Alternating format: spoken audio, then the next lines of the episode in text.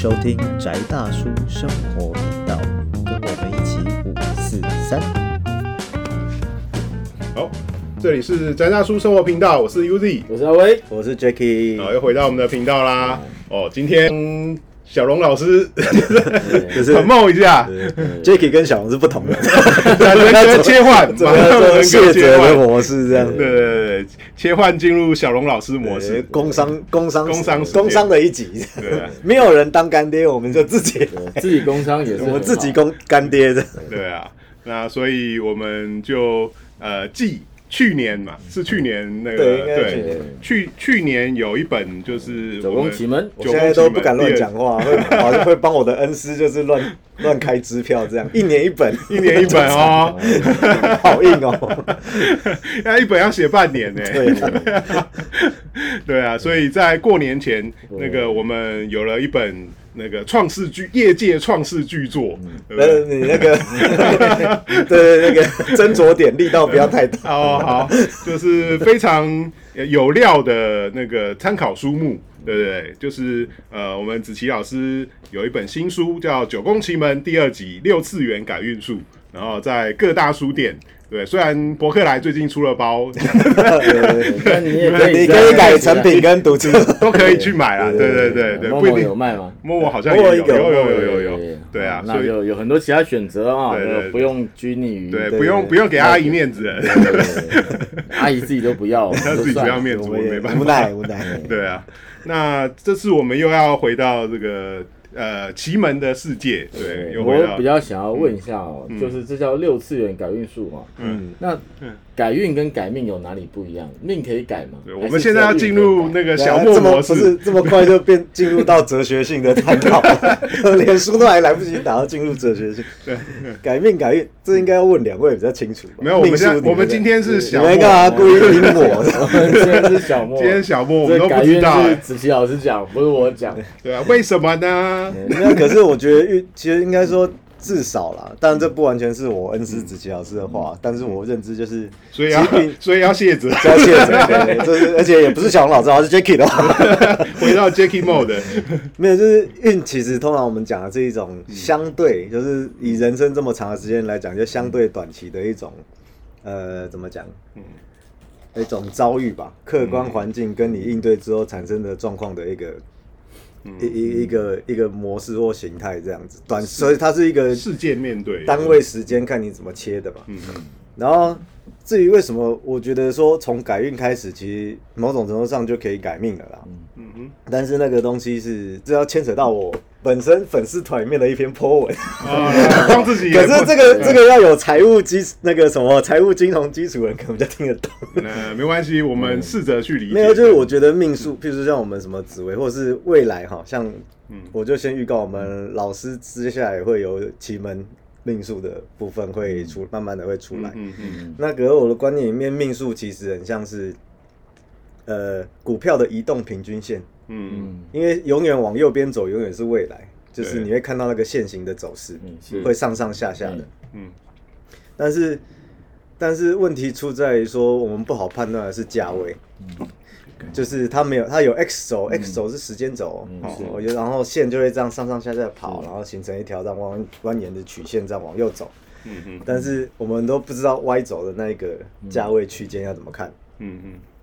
然后，那 Y 轴价位区间，所以为什么会有？我个人觉得这个解释啦，对我来说比较好去、嗯、去补偿一些像我们对传统命数里面的一些理解，比如说八字，为什么同样一个八字？嗯啊，一个做官，一个做乞丐，为什么同样的紫微盘，一个是皇帝，一个是什么？然后大家，嗯、然后就会开始讨论说，哎，这个可能是什么出生纬度啊，嗯、然后什么太阳、嗯、太阳节约时间，什么要换算的各种数、嗯、数理方式都会有别的解释。这样关键时间点的选择的问题、嗯、都会影响。但是我的观念是说，哎、嗯，他们可能他们的、嗯、他们。命数的曲线是类似的，嗯，就同时都好运，嗯、可是乞丐的好运就是今天多拿了一百块，对啊，可是皇帝的好运是他今天就是突然打下一片江山，嗯、那也叫好运，对，就他们在那段时间都是好运的，但是因为你的绝对值就是价位那边产生的弹性，嗯，就是不一样。嗯，但是你水饺股跟那个对水饺就是台股就是水饺股就是十块以下，你涨跌幅是零点零一块嘛，对啊，一百块以上的，嗯，股票的话，涨跌幅是一次跳一档就跳一块嘛，你想说它的弹性是差十倍的，嗯嗯嗯，所以那个十倍其实是一种扩充的概念，就是你每次成长就是人家的十倍，所以你快你你你的世界扩充的速度也是人家的十倍，嗯，你然后你的成功跟你的失败也会是人家的十倍，对啊，对，所以那。那更是你拉远看的时候，他们的线长得很像，甚至几乎一模一样。嗯，但是绝对，但是价位这边会产生说，哎、欸，有的人会觉得，哎、欸，他的真的是超级好命，嗯，或者是有些人就是在一个一个相对比较拮据的区间里面震荡的感觉。嗯, 嗯 ，OK。可是另外就是以心理学的部分来讲，就是据说统计啦，人可能会有六到一生有六到七次的那种叫什么转折点。转折期。其实我觉得就是在逮那种，讲、嗯、白就是股票那种。那种叫什么涨停板跟跌停板的那一天， oh, 嗯、就是如果你逮到那个时间点，你往上跳一个档次，你从三十呃，比如说你就是从一百块以下的股票突然跳到一百块以上了，嗯，那你要想，你接下来世界都是以过去的十倍数在运转，嗯，因为你的涨跌幅都是过去的都五倍到十倍这样子在、哦、能在能见度跟大家瞩目的程度都有差别，对，就是即便现行长得一样，嗯，或是未来可能预期什么时候会好运，什么时候会坏运，这种流年大运的感觉很像，嗯嗯，但是你遇到事情的形态跟它造成的冲击的程度会完全不一样，嗯，这是我个人的解读啦。所以那问题是你要像命这么长，嗯，你要直接去处理整整段自自己的一生，嗯，这其实是很不合理的。不管用逻辑或理性来讨论，就是问题太大的时候是无法被解决的。嗯，那我们就一次打一点，就是在你可有限度的哈一个单位时间区间里面，我们一次一次的处理，然后甚至在很关键的时间点，你逮到那个涨停板的那一天。嗯，然后你就往上跳一个档次，然后接下来就是运用这些，不管是改运术，还是说运用你所知的各种技巧，去维持你自己在那个档次，再等待下一次往上跳一阶的那种关键点。嗯，所以最后你的线型会就是缓步往上这样子，嗯，或者是会它会持平，然后往上跳，然后持平往上跳。嗯，这样子的操作状况，我觉得比较符合所谓的改运，然后再其实进阶就会变成改命。哦，对啊。有点像，就是我们每天要做这么多选择，那有的选择会做对做错，那就提高平均胜率，提高我每天做对，提高平均胜率，嗯，就是、嗯、就跟我们听一堆在股票里面真的赚到钱的人一样，嗯，就是他们其实每天还是在当上班做，嗯嗯嗯，就是七天呃五天交易日，我有三天是正的，两天是负的，的 对, 对，但是总结我这个礼拜是赚的，对，然后你就是不断的累积上去这样，嗯嗯嗯，所以总的来说，其实人生就是长期抗战啦，啊，对，嗯，然后你就每次赢一点，就最后就是赢了这样子，嗯，那你怎么样？因为呃。使用这种传统术数的时候，大家或者是讲白，我们就是有牵涉到我们也懂一些道法。没有，我不懂。少来，看那边装小莫，我走开。今天在那边，对对，或者是像威哥那个那边有传承的，就是我们都见证过一些奇迹，没有错啦，嗯，就是就是很特殊的事情。可是那个毕竟少数，其实大部分我们还是要借由每次很稳定的累积这样。然后你要怎么累积？我后来学奇门遁甲，发现说，哎，奇门遁甲它有这样的方法，嗯，然后这就是为什么子琪老师他现在第二本书里面去尝试从这个方向去切入，说，哎，呃，我们这么说好了，好，那回到、嗯、回到继续工商，终于拉回来，不是不是，就是因为我们九宫奇门第一本书哈，着重在所谓的预测占卜，嗯嗯，那、啊、其实不只是预测占卜，因为九宫奇门第一本书其实是把子琪老师对奇门遁甲认识的这个领域，整个都做一次完整的介绍。嗯，那只是在操作上，大家比较容易上手的是预测占卜。是，嗯嗯。那你什么时候会想去算命？嗯，虽然说我们几个都已经都是靠自己，嗯，但是你就谁谁那些人什么时候会想要找你们两个算命？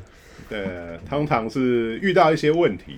对啊，或是有一些困难没有决没有办法做下下定决心的抉择。对，那对那其实讲白，他就是。嗯，生了病去看医生的概念嘛，嗯，是好，然后看了医生之后，你还得要看你挂的科别的医生是不是有有能够开药嘛，嗯，好，比如说像奇门，我们的开药可能就是一些布局调理啊，嗯，或者是像如果你是八字的，可能是就有一些什么样的长期呃八宅明镜风水摆设之类的那种去处理这样，嗯，好，它都是你有问题的，嗯，才来找找办法， 对, 对, 对吧？没问题的时候，就是、嗯、就是大家就眼睛蒙着，当作看不见。这时候也要那个宣传一下，拜托不要末期了才来，对对对早期发现、早期治疗比较好救。但是通常早期发现的时候也不一定要算了，就是对, 对那、嗯、那可是我们都知道预防胜于治疗，对对对，那我们都是。等运差了有问题了、嗯、然后你才想说哎、欸，那我来找个找个先生来算个命、嗯、找个塔罗师或者是一些疗愈师来帮我看看什么状况、嗯、那你平常会吃维他命养生保健、嗯嗯、那你的运为什么不用？对，你知道自己要去维持自己 的, 的, 的一些健康、嗯、那你为什么觉得自己的运就是可以、嗯、可以吞个特效药然后就是、嗯就, 就很像吞安非他命，突然很嗨，然后嗨完之后觉得很空虚，还是什么低落这样子，嗯、这样的状况也不是一般人想要的、啊。对，那所以有没有什么样一个一个？但是因为运这个东西，或者是我们讲命理术数这个东西，嗯、或运的这个东西是比较抽象又难琢磨的嘛。嗯，有些有很多跟个人感受性的问题。那过去比较没有人在提，就是那有没有什么工具是你自己哦可以？为运势养生保健的，嗯，就是像我们讲白了，《九宫奇门二》的六次元感应术这本书哈，嗯，它有一个概念就是开运哈、改运好，甚至到造命，你是可以 D I Y 的、啊。如果你知道这个原则的话，你是可以 D I Y 的，自救。对，自救。那那自救不是说你就是做了什么事情，明天就大富大贵，不是，而是。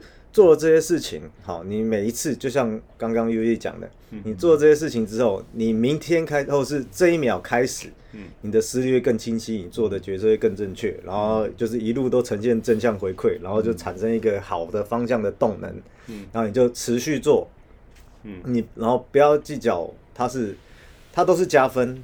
然后不要去计较它加多加少，加多了是你当下的福分啊，加少了代表说，哎，你可能搞不好本来负分的，就帮你拉回来一点正向，让你维持在在正向加分的管道上跟轨道上，这个才是我个人认同的感应术的状呃的运用方式啊。嗯，对啊。那所以我们这个方式的它的设计的目的是为了让你的状况是稳定的向上，对对对，让你在呃每一次决定跟每一天的那个思虑里面都比较清晰，是啊是啊，嗯嗯嗯。那我们这这本书也蛮有意思的，它讲六次元改运术，为什么六次元？嗯，因为现在大家都喜欢讲量子嘛，讲次元，这不是量子改运术，不是不是，对，遇遇事不决，量子力学，这样遇事不决，嗯，不要把我们的那个秘，就是江湖秘密讲出来，没有啦，就是其实他简单讲，他就是从六个层面啦，嗯嗯嗯。OK， 那应该这样讲，其实。嗯奇门遁甲，它其实从古至今在干嘛？它的核心技术是在干什么？我不晓得今天讲会不会透露什么商业机密。OK， 好，我举个子琪老师讲嘛，这是绝啊，绝啊，这是绝啊，对，人家锁起来，要听这一集二十万的，哎，抖内啊，对，一键三连，抖内啊，对，因为奇门遁甲的。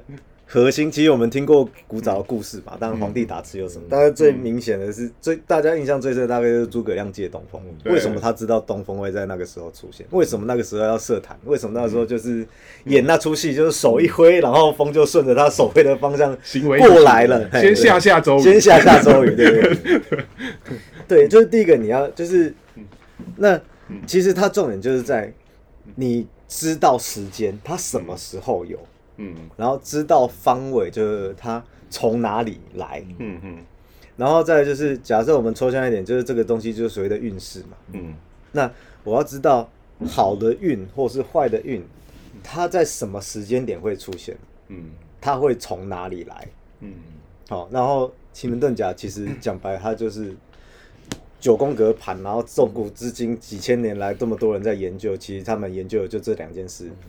一个运好，不管是好运还是坏运，就是你需要利用的或者你要避开的这种运的气，它什么时候出现，跟从哪个方向来，嗯，那你有了时间，有了方位，那我们要怎么操作，嗯，然后所以在子琪老师帮大家归纳的这本书里面，帮大家归纳就有六种操作方式。所以我在第八页、嗯，如果说你手上有书，或是你将来要去买书的时候，可以翻到第八页，它有一个示意图，对不对？对对对，就是其实呃，像我们的第八页的示意图，就是一个以奇门遁甲哈、哦、择时空为核心，嗯，它往外扩展，就是我们日常生活或是我们自己可以做到的六种方式嘛，嗯。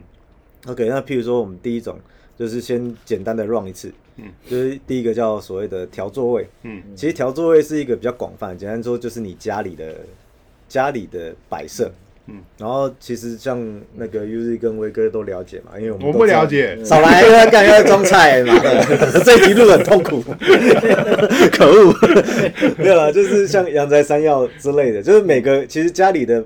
空间里各个空间里面，或者是办公室空间里面，都有所谓代表性的一个摆设。嗯，比如说卧房里面最重要就是那张床嘛，嗯、没有那张床，你大概也不会叫这边叫卧室。所以你家不会有八爪椅？当然是不会嘛，谁家有八爪椅？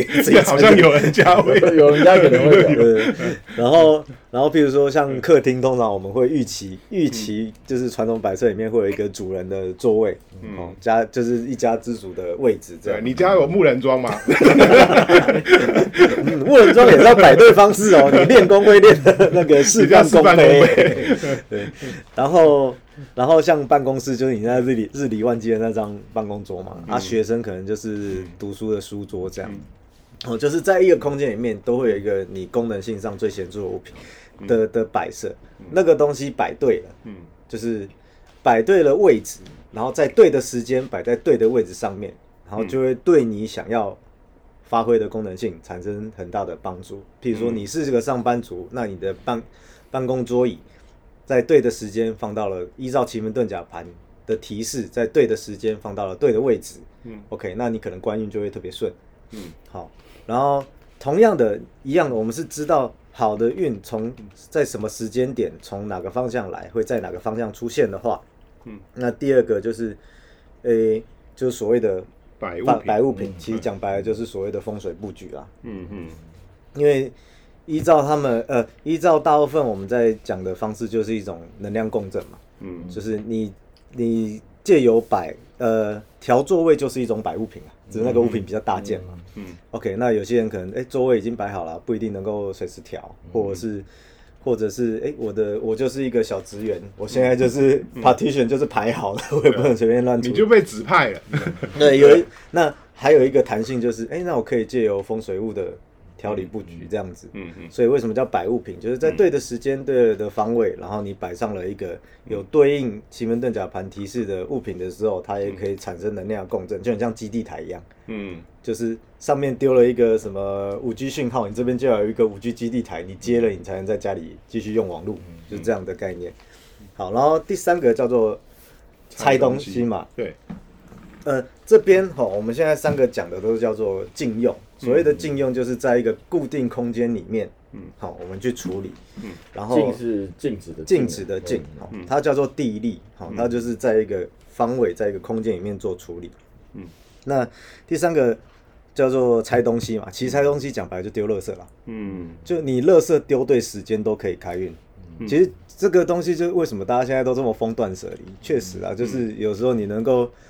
让一个空间相对的聪明激进的时候，其实人的思维什么是真的会有差。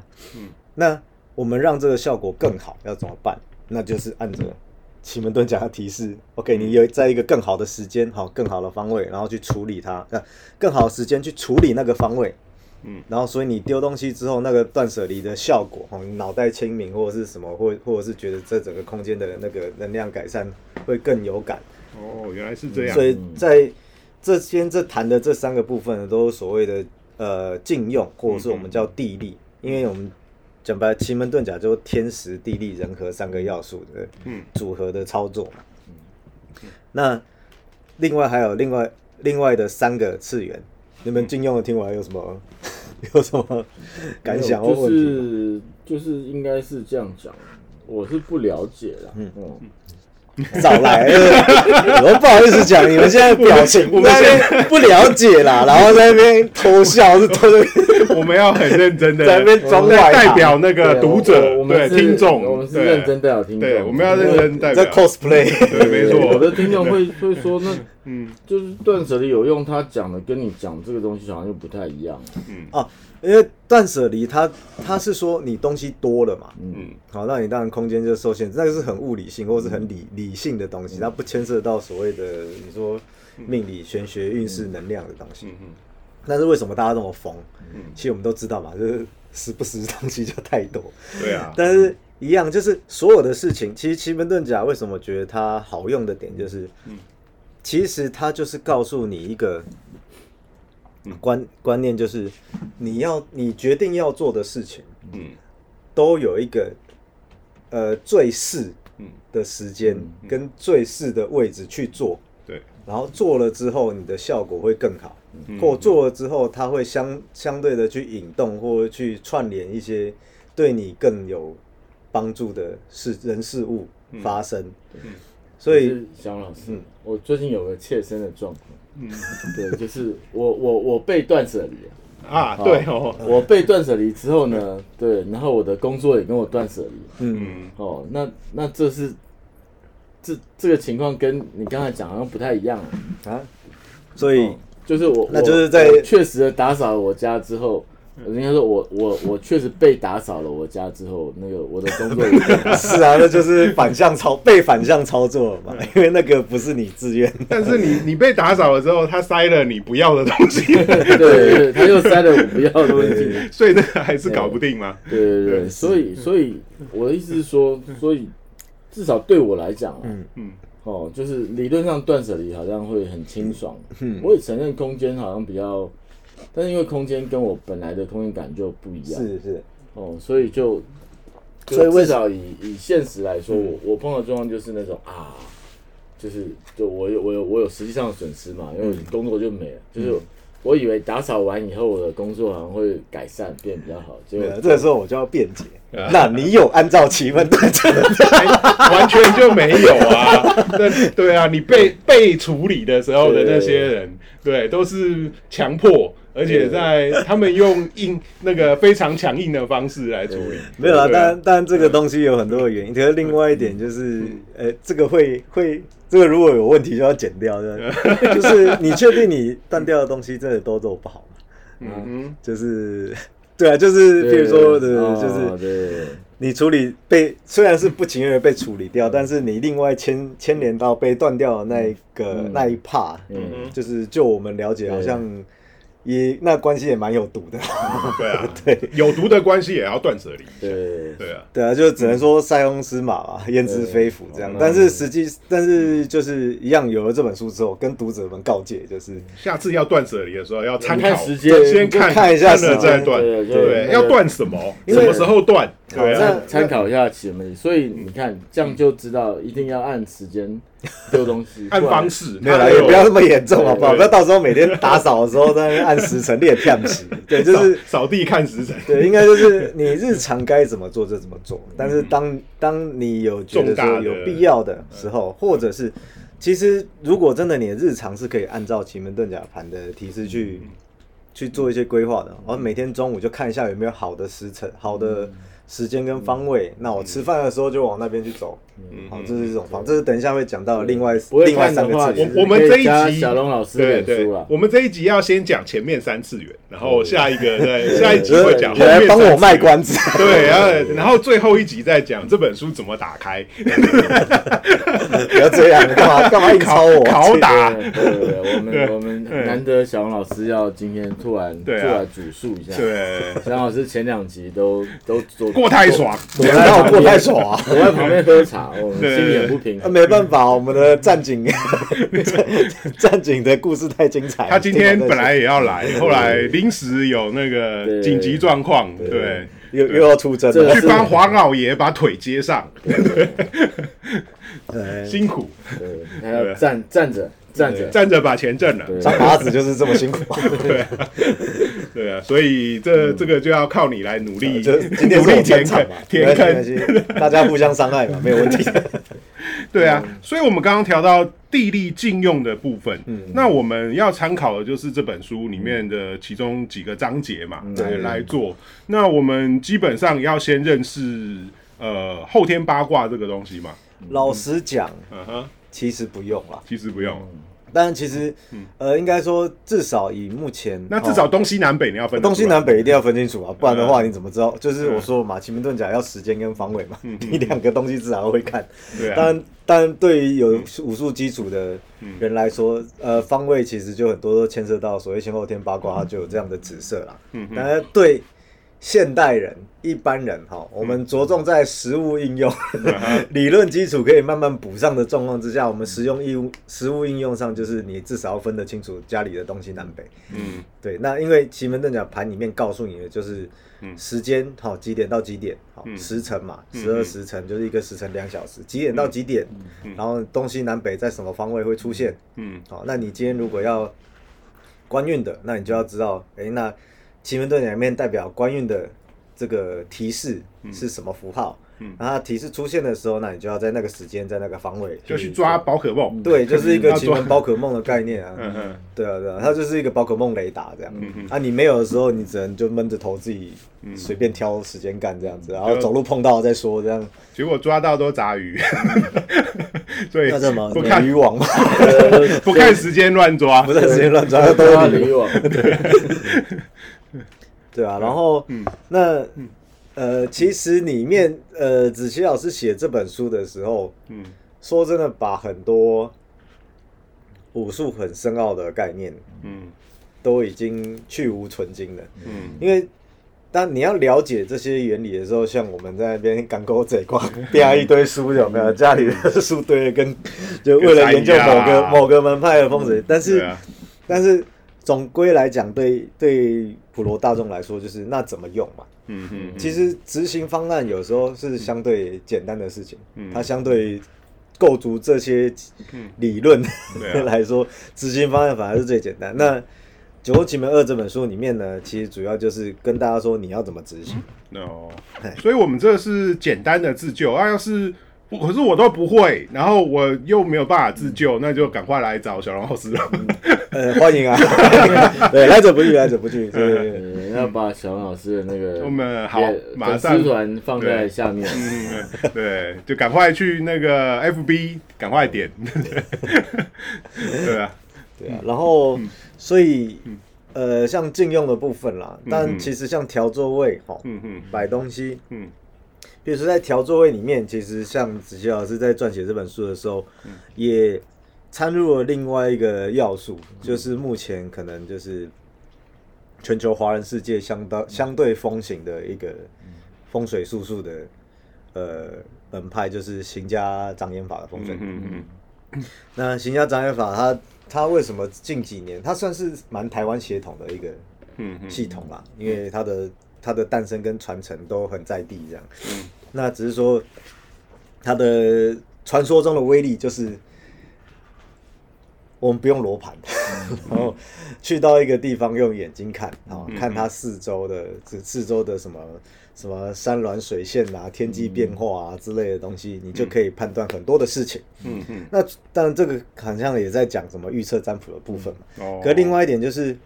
因为你知道什么样的风水是坏的，那你就知道要怎么去调整好的。嗯嗯嗯。OK， 所以在我们的调座位这个章节里面呢，在摆放你的，比如说书桌啊、办公桌啊、床位的这个部分呢，都有跟你说，如果你是在一个室内空间里面，好、哦，怎么调？除了会直接在本质上就先符合行家风水里面比较好的位置，嗯嗯，之外，你再搭配上。奇门遁甲对的时间，对的位置摆，嗯，然后其实就是效果加成，就大火这样。他的第一堂课就主要讲行家掌眼法风水的这个理论。嗯、好，我们到时候要认真的拷打。